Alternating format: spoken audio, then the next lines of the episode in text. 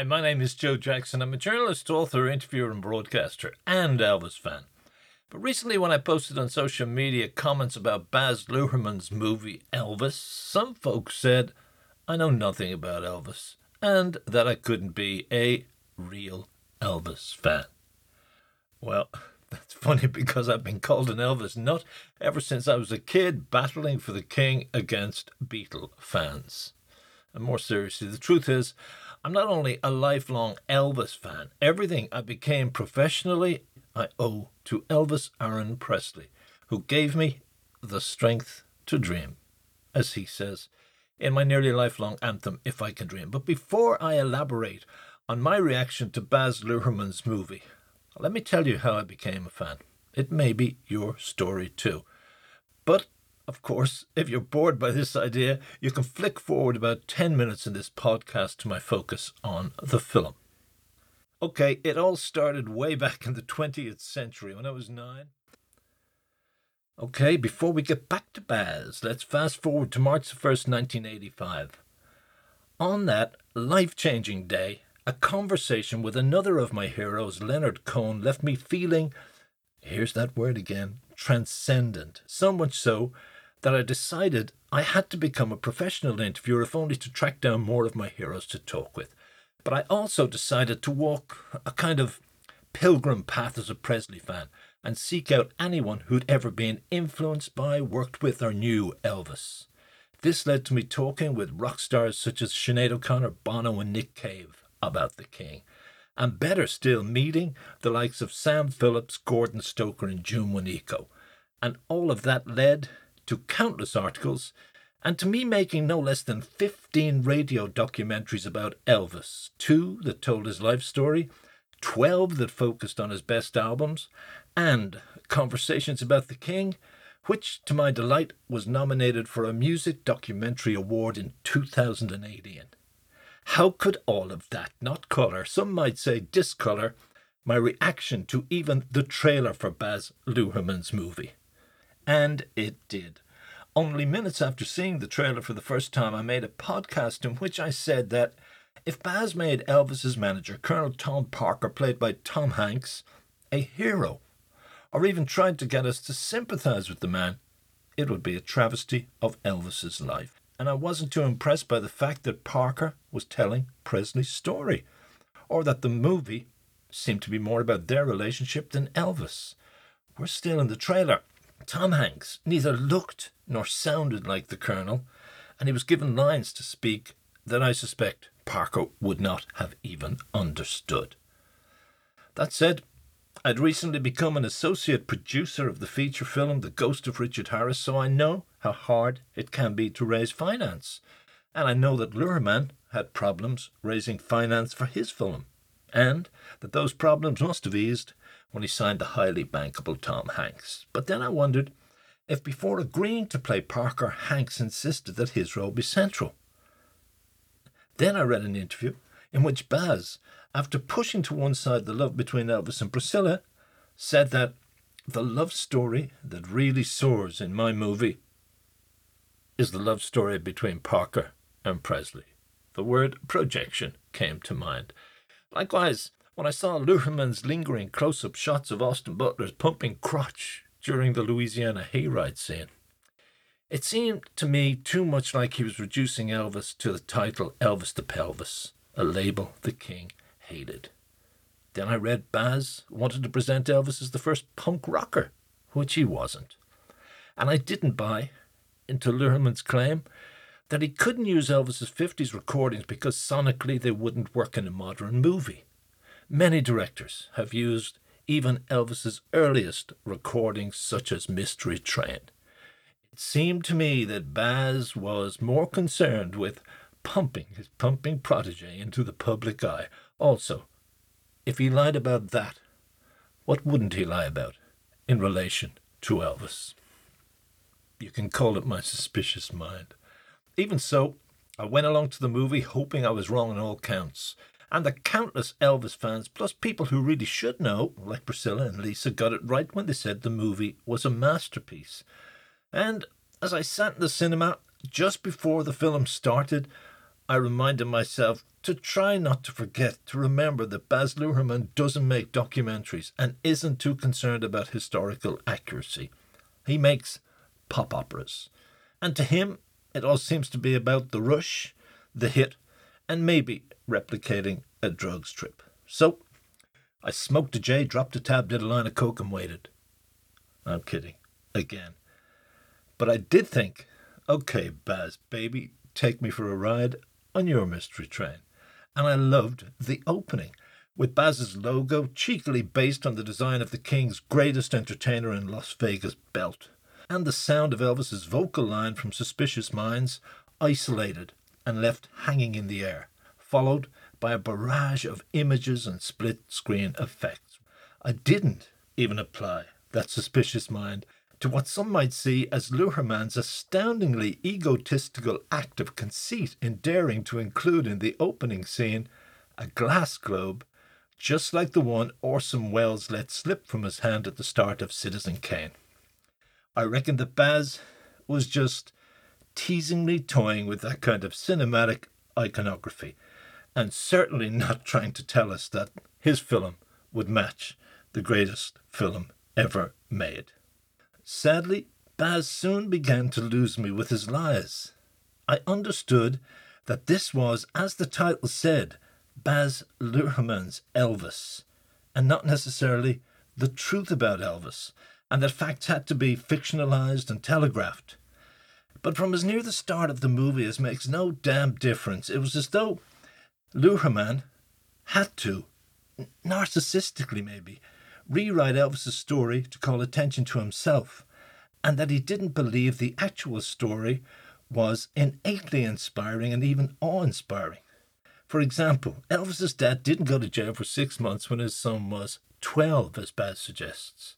He went when Elvis was three, and as such hardly likely to be reading Captain Marvel comics and fantasizing about breaking his father out of jail and flying with him to the Rock of Eternity, to cite a concept from that comic series that Elvis did love later in life.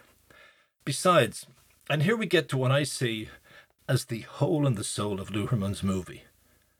The Rock of Eternity Elvis Aaron Presley was reaching towards from the time he could think, talk, stand, walk and sing, especially hymns like I'll Fly Away, while attending services at his local First Assembly of God Church, was the Christian concept of heaven. It was not the home of the wizard Shazam, or simply a mysterious mountain or rock that existed somewhere in space. Robert Kollwitz, in his sleeve notes for what I now realize was Elvis's first Back to Roots album, His Hand in Mine, brings it all back home in this sense. He writes, like many other American small towns, Tupelo is a place where families grow together in harmony, and heartfelt religious belief lies at the center of life. Every day began with a devotion at school and in the Presley home. One of the most joyous Presley family memories is of mother, father, and young Elvis, then only a toddler, singing together in Tupelo's First Assembly Church of God. Before Elvis's beloved mother Gladys died a few years ago, she delighted in recalling, just a little fellow, he would slide off my lap, run down the aisle, and scramble up to the platform of the church. He would stand looking up at the choir and try to sing with them. He was too little to know the words, but he could carry the tune.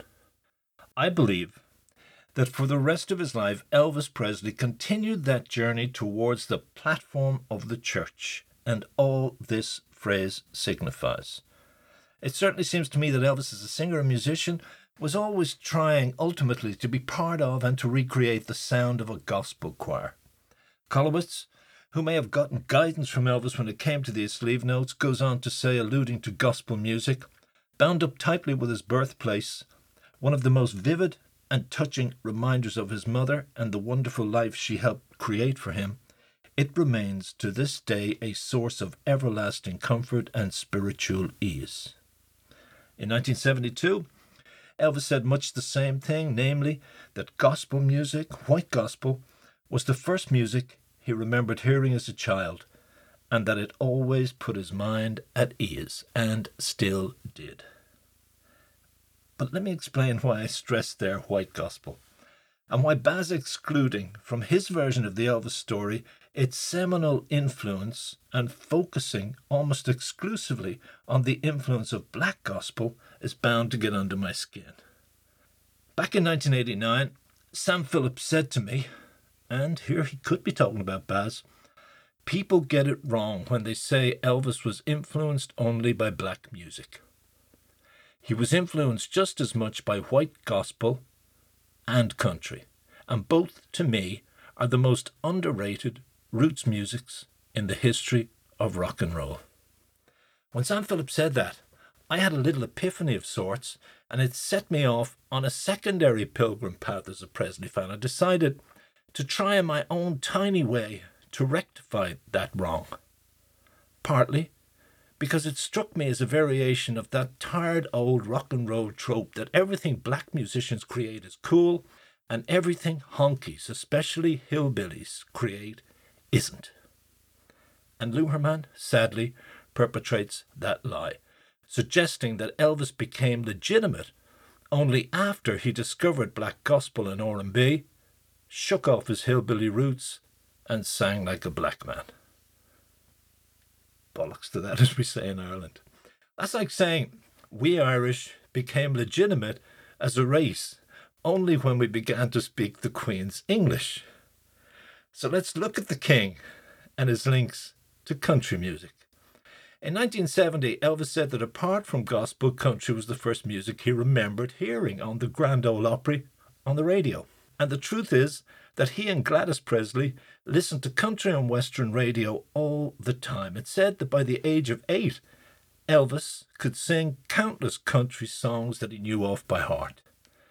Not only that, around the same time, which is nineteen forty-three, Elvis was befriended by Mississippi Slim, who was called the only real country singer in Tupelo. He even had his own show on the local radio station W E L O, may have backed Elvis on guitar when he sang on that show, and is said to have taught him guitar chords before he even owned a guitar. All of this would help explain why, when Elvis was ten and he entered a talent show during the Mississippi-Alabama Fair and Dairy Show in Tupelo, which was broadcast on W E L O, he sang a country weepy called Old Shep. It had been a hit for Red Foley. But gospel remained Elvis's first love. And according to Patricia Job Pierce's book, The Ultimate Elvis, not long after, he received a baptism of the Spirit at a Pentecostal church. At the age of eight, he set his sights on becoming a singer in a gospel quartet and started listening to and studying their music, including the black female quartet, The Willing Four Soft Singers. But none of this makes it into Baz Luhrmann's movie, which starts the tale of Elvis's childhood when he was twelve. And after his family was relocated to Shake Rag in Tupelo. And sadly, even though I hate to be a buzzkill, Baz, apart from excluding all I've told you thus far about Elvis's childhood, really pushes credulity to the limit during the Shake Rag scenes. And I'm not talking about even the fact that pounding into the ground his Captain Marvel analogy, Luhrmann has Elvis walking around with a cardboard flash of lightning pinned to his overalls. I'll let that go. I'm talking more about Shake Rag itself and the way Baz represents what's supposed to have happened to Elvis in Shake Rag. For one thing, the Presley family didn't actually live in Shake Rag, an area that was made up mostly of shotgun shacks like the one Elvis's daddy built in East Tupelo, in which Elvis was born. They lived at ten ten North Green Street, at the edge of Shake Rag, in an area called The Hill, and the difference made a difference. The Presleys were only one of four white families in a black area, but even if some of their neighbours were employed doing the same kind of job Gladys did, like working in a laundry, there also were more well-to-do blacks, teachers and so on. The tendency to represent all blacks in those days as so-called dirt poor is racist. And even though Elvis was apparently part of a gang led by his black buddy Sam Bell, he couldn't have been the only white kid in the gang. And it's likely he already was colourblind, by which I mean he paid no mind to the colour of a person's skin. And so it would remain, I believe, for the rest of Presley's life. Claims that he was racist which probably can be traced back to a dubious article in Jet magazine in nineteen fifty-six with his alleged quote, "All blacks are good for is shining my shoes and buying my records," have no basis in truth. Black singer Joanne Jackson, who bought Elvis's records at the time, said she heard that quote back then and didn't believe it, and that by the time we did the interview in the nineteen nineties, it had long since been discredited. All of this leads us to a pivotal scene in Baz Luhrmann's version of Elvis's story. At one point, he has Presley in Shake Rag with his black buddies peeking through a crack in the wall of a juke joint and discovering Arthur Crudup, I think it's supposed to be, singing Blind Lemon Jefferson's Black Snake Moan. Baz seems to want us to believe that this was when Elvis discovered rhythm and blues. And then, fast as Captain Marvel's lightning bolt, we see Elvis race over to a black sanctified church revival meeting in a nearby tent, discovering black gospel music, being mesmerized, invited inside, joining in the fevered singing and dancing, blending all this in his mind, and that that then led to That's All Right Mama, and by extension, to rock and roll. Well, bless my soul. It's a wonderful scene, beautifully shot and edited and hugely exciting. But with all due respect to Baz, the fact is that as with too much in his movie, this is comic book territory. No more sophisticated than the comic book version of Elvis's story I read when I was nine. Never has it been reported that any of this happened. Yes, there was a revival tent in Shake Rag, and Elvis did often attend services there, where he heard frenzied music played on piano, guitars, harmonica, drums, and tambourines, and he often joined in. But as I said earlier, he'd already gone through his baptism of the Spirit when he was eight. And during First Assembly of God Church services, members of the congregation played piano and guitars. They fell on the floor in trances. They spoke in voices and they roared hallelujah when they finally felt the Holy Ghost move into their souls. It wasn't only blacks who were reaching for heaven or hoping to find even temporary transcendence. Besides, it's doubtful that Elvis, already a lover of most forms of music, and one of whose heroes was country singer Jimmy, the Brakeman Rogers, who recorded with Louis Armstrong. Yep, black and white long before rock and roll. And who has since been inducted into the country, folk, and blues halls of fame. Wasn't familiar with the blues. Even R and B. Elvis may even have seen the likes of Muddy Waters, who often played in Tupelo, and stayed in Shake Rag when he did. Some even say Elvis met Muddy in those days. That said, there's no doubt that Elvis's love of black gospel and black rhythm and blues, or rhythm and blues, and folk blues, deepened on a daily basis during the year he lived in Shake Rag. And all of that must have made Memphis, the musical melting pot of the South, seem like heaven on earth to Elvis when he and his family moved there in nineteen forty-eight. In fact, it also was in nineteen forty-eight that W I D A, the black music station, was founded in Memphis and Elvis became an avid listener. But he also loved listening to K W E M, where he heard more black music and also country and pop. Then, during the early nineteen fifties, he began to attend all-night gospel sings at the Memphis Auditorium, where he was befriended by one of his future backing vocalists, J D Sumner. He remembered letting Elvis in a side gate because he couldn't afford the admission fee. And that reminds me, Gordon Stoker once told me that it was backstage at one of those gospel sings he and the Jordanaires met Elvis for the first time, and that Elvis said to them, "If I ever get a recording deal, I'll use you guys." That made them laugh, but not cruelly, because anyone who knew the kid knew he wanted to sing gospel. And during that period, Elvis's favourite gospel quartet was the Statesmen. He not only loved their music, he also studied, maybe for future reference, their stage act. Elvis loved in particular the vocal styling of lead singer Jake Hess, who had said he imitated at first, and he loved the bass line sung by Jim Big Chief Wetherington.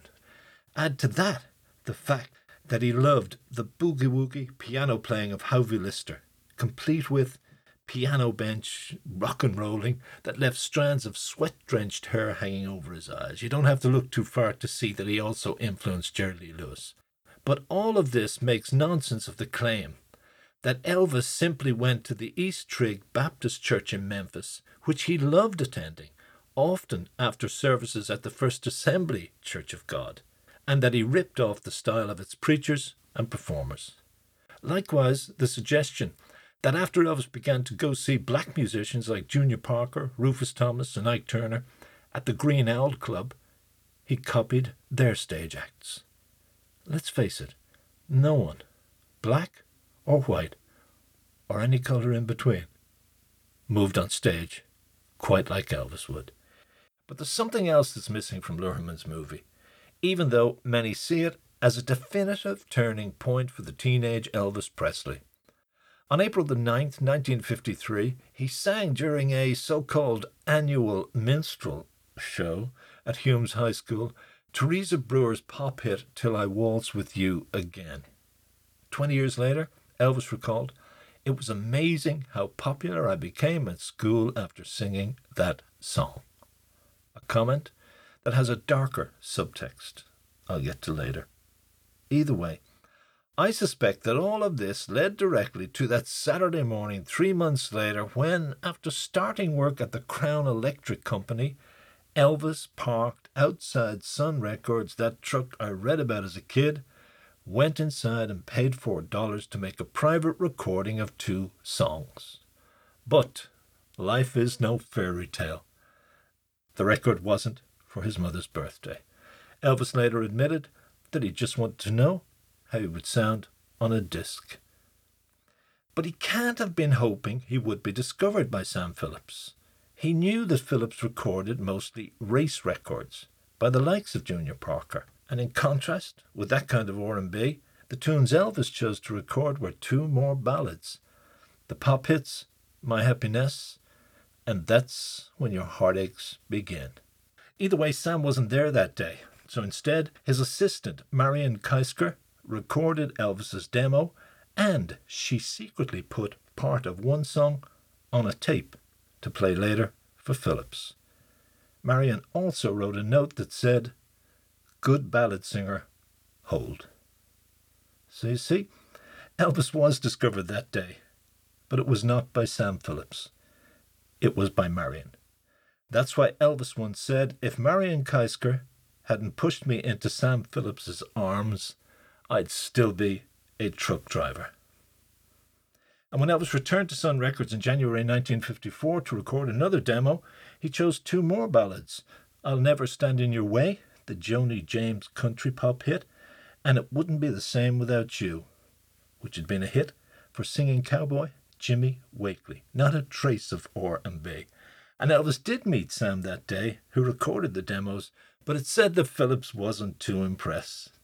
Nor was he impressed four months later, after he phoned Elvis at home and asked him to come over to Sun Records and record a demo called Without You, another ballad. But then came the decision that would lead to That's All Right Mama and its equally revolutionary B-side Blue Moon of Kentucky, as well as create rockabilly and, in time, reroute the history of rock and roll and popular music. Good trick, eh? Sam asked lead guitar player Scotty Moore and bass player Bill Black to work with the kid. That was in May nineteen fifty-four. But Baz really misses the mark and does all a great disservice when he has Scotty, I think it is, say to Elvis to try calm his nerves before their first Louisiana Hayride show, "We got started by clowning around." Like hell they did. He also gets it wrong by saying Sam was looking for a singer to front a country band. Like hell he was. Scotty and Bill did play part-time in a country band called the Starlight Wranglers. But this, their gig with Elvis, was an extracurricular activity, and it didn't please their fellow band members when they found out about it. Besides, there's a deeper dimension to all this, and it's rarely, if ever, explored. And it has more to do with psychology than music. Sam Phillips told me in nineteen eighty-nine that the teenage Elvis Presley was riddled with and crippled by feelings of social and personal inferiority. He could barely look people in the eye when they talked to him, and he tended to look down at the ground, to mumble his words and stammer. Hearing that surprised me. But now I know that from the time Elvis arrived in Memphis, from what many must have seen as the backwoods of Tupelo, people made fun of his shabby clothes, his overalls, trousers that were too short, shoes with cardboard covering holes, and the fact that sometimes he didn't wear shoes at all, which hadn't been a problem back in Tupelo. And in school, teachers and students mocked his low-class, gutter English, and that tendency to mumble. Yet here's the best part. All of that prompted Presley in a sublime act of defiance that would soon define the look of countless rock and rollers, and still does, to start buying flashy clothes at Lansky Brothers, where mostly blacks shopped, and that specialised in zoot suits, peg trousers, and brightly coloured shirts. But Sam Phillips knew this was false bravado, so he teamed Elvis up with, in particular, the extroverted Bill Black, who he hoped would help haul Elvis out of his shell, even if at times his tendency to shout things like, "Hey Presley, why don't you quit mumbling and just sing the goddamn song," had the opposite effect. At which point, the gentler Scotty would tell Elvis not to take Bill seriously. However, clowning around was, as I say, not how they got their sound.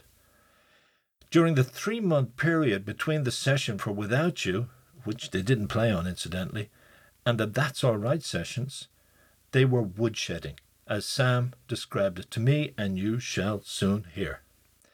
By that he meant they spent countless hours trying to find the right sound and the right song. The first song they recorded on July the fifth or sixth, nineteen fifty-four, Leon Payne's country hit, I Love You Because, was neither the sound nor the song, but the next was both. Yet let me say something about That's All Right. In nineteen sixty-six, I read a nineteen fifty-six magazine called Elvis Speaks, and in it, he's quoted as saying, "I never sang a rhythm song before I recorded That's All Right, Mama." Now, I'm not saying that quote was at the forefront of my mind when I interviewed Sam. It wasn't. But I'd never forgotten seeing, in that comic I read when I was nine, the note Marion Keisker wrote that said, "Good ballad singer hold." And I knew that Elvis always loved Dean Martin. So, after Sam told me the usual story of how That's All Right came about, I took another tilt on the tail, pushed him in another direction, and as you'll hear, he got pissed. Uh, what happened on that is that the sessions that we'd had are what we call woodshedding, you know. Uh-huh. Uh, that uh, after I put Scott and Bill with him, and they'd go and rehearse, and they'd come and say, "We believe we got something." I'd listen, and in my opinion, if we had it, fine. Because God, I was looking for it each time, you know. But I would send them away. But I'd send them away in a manner that I could hear a lot of great potential, but we weren't there. And uh, That's All Right, Mama was uh, something that he cut down on in the studio, see. Playing around after we were getting ready, just stop. Not, said, not at your suggestion, not hmm? at your suggestion. Because huh? someone said now that you came in with the record and said, "Do that." So that's, no, okay, no, no, good. No, no, no, well, I like to address these because if these no. are the, the myths that are gaining currency, it's better to throw them out the window by addressing them. You know what I mean? It's the suggestion that Elvis Presley came in and wanted to be either a gospel singer or a pop singer. And you had a vision of delivering black music to white people, and you made him go along with that vision. No, I didn't make him. I influenced him. But uh, no, I, I convinced him. I didn't, but you know, I, I, I, the way I dealt with it, I was in charge of the sessions. Right. You understand? But I didn't go in dictatorially and, and, and say, "You can't." Never. But you're a very strong individual. No one can. Very strong. And they were very young boys, and so very, very young, and they knew damn well that I knew what the hell I was trying to achieve because I took the time to explain, just like I am with you, and you getting impatient. I'm not getting impatient. Do you think I'm getting impatient? No. But, hell, you've taken up too much of my time. I'm trying to tell you okay. uh, uh, that I ain't going to write a book for you. I'm giving you some stuff that is that is unbelievable, but totally believable. Sam Phillips, one of my all-time heroes, who I now realize was trying to produce our interview the same way he produced records by the likes of Elvis. And despite him saying there that I was wasting his time, it was Sam who extended our one-hour interview to nearer three hours. And afterwards, when I thanked him for helping to give poor kids like me all over the world a voice, Sam said, "And I thank you, Joe, for coming all the way from Ireland to interview me." I think you get exactly what Sam Phillips and Sun Records were all about. Maybe I do, and maybe I don't. But I sure as hell find it hard to see as fair the way Baz Luhrmann marginalizes Sam Phillips, Marion Keisker, Scotty Moore, and Bill Black, making them little more than props for Presley. Even so, Baz deserves praise for linking That's All Right to gospel, even if he roots it in only black gospel. Back in nineteen ninety-three, during a phone chat, Sam Phillips and I went further than we'd gone before on this subject, either individually or together. We both agreed that every song Elvis recorded, from My Happiness to, say, Unchained Melody during his final tour, was a spiritual that stemmed from his fundamentally religious nature. Phillips even said, the secular religious divide applied to Elvis's music is bullshit. It is. But to understand that, you have to go back to the source, as I've tried to do in this podcast and will do in two more related to Luhrmann's movie. Sadly, he doesn't. And my chat with Sam in ninety-three led me to say in an article a decade later, which I wrote to mark the fiftieth anniversary of That's All Right, that Elvis sang it, instinctively or otherwise, as if it were a gospel song. In other words, he turned what had been eloping blues into a life-affirming song of joy. And since I wrote that article nearly twenty years ago, I've learned what may have prompted Presley to do so, again, instinctively or otherwise. Less than a week before that recording session, Bill Lyles and R W Blackwood from the Blackwood brothers, whose music Elvis loved almost as much as his mother did, were both killed in a plane crash. When Elvis heard the news, he cried like a baby, and so did his girlfriend, Dixie Locke, both of whom had often seen the Blackwoods perform at their local First Assembly of God Church. They also attended the funerals of Lyles and Blackwood three days or so before Elvis recorded That's All Right. And there's more. Elvis had once applied to join the Songfellows, but they turned him down. He was told either that he couldn't sing, or more likely, that he couldn't sing harmony. Either way, Elvis was heartbroken by that rejection. But after the funeral, Cecil Blackwood, who left the Songfellows to join the Blackwoods, told Elvis he could take his place and that this was at last his chance to become a professional gospel singer. It's said Elvis told Sam Phillips he wanted to join the Songfellows, but Sam convinced him that this was a bad idea and signed him to a recording contract. Elvis told Cecil Blackwood, "I done signed to sing the blues at Sun." Some people who saw the blues as the devil's music may have thought that was the moment Elvis sold his soul to the devil. Ricky Skaggs once said something to me along those lines, claiming that Elvis had a calling from the Lord which he ignored and was destined to die as he did. I disagreed. But one wonders what would have happened if Elvis Presley had joined the Songfellows. He might still be alive, and if not singing with them, maybe managing the group. One thing is certain, if Elvis had become a professional gospel singer, Baz Luhrmann would not have made a movie about his life.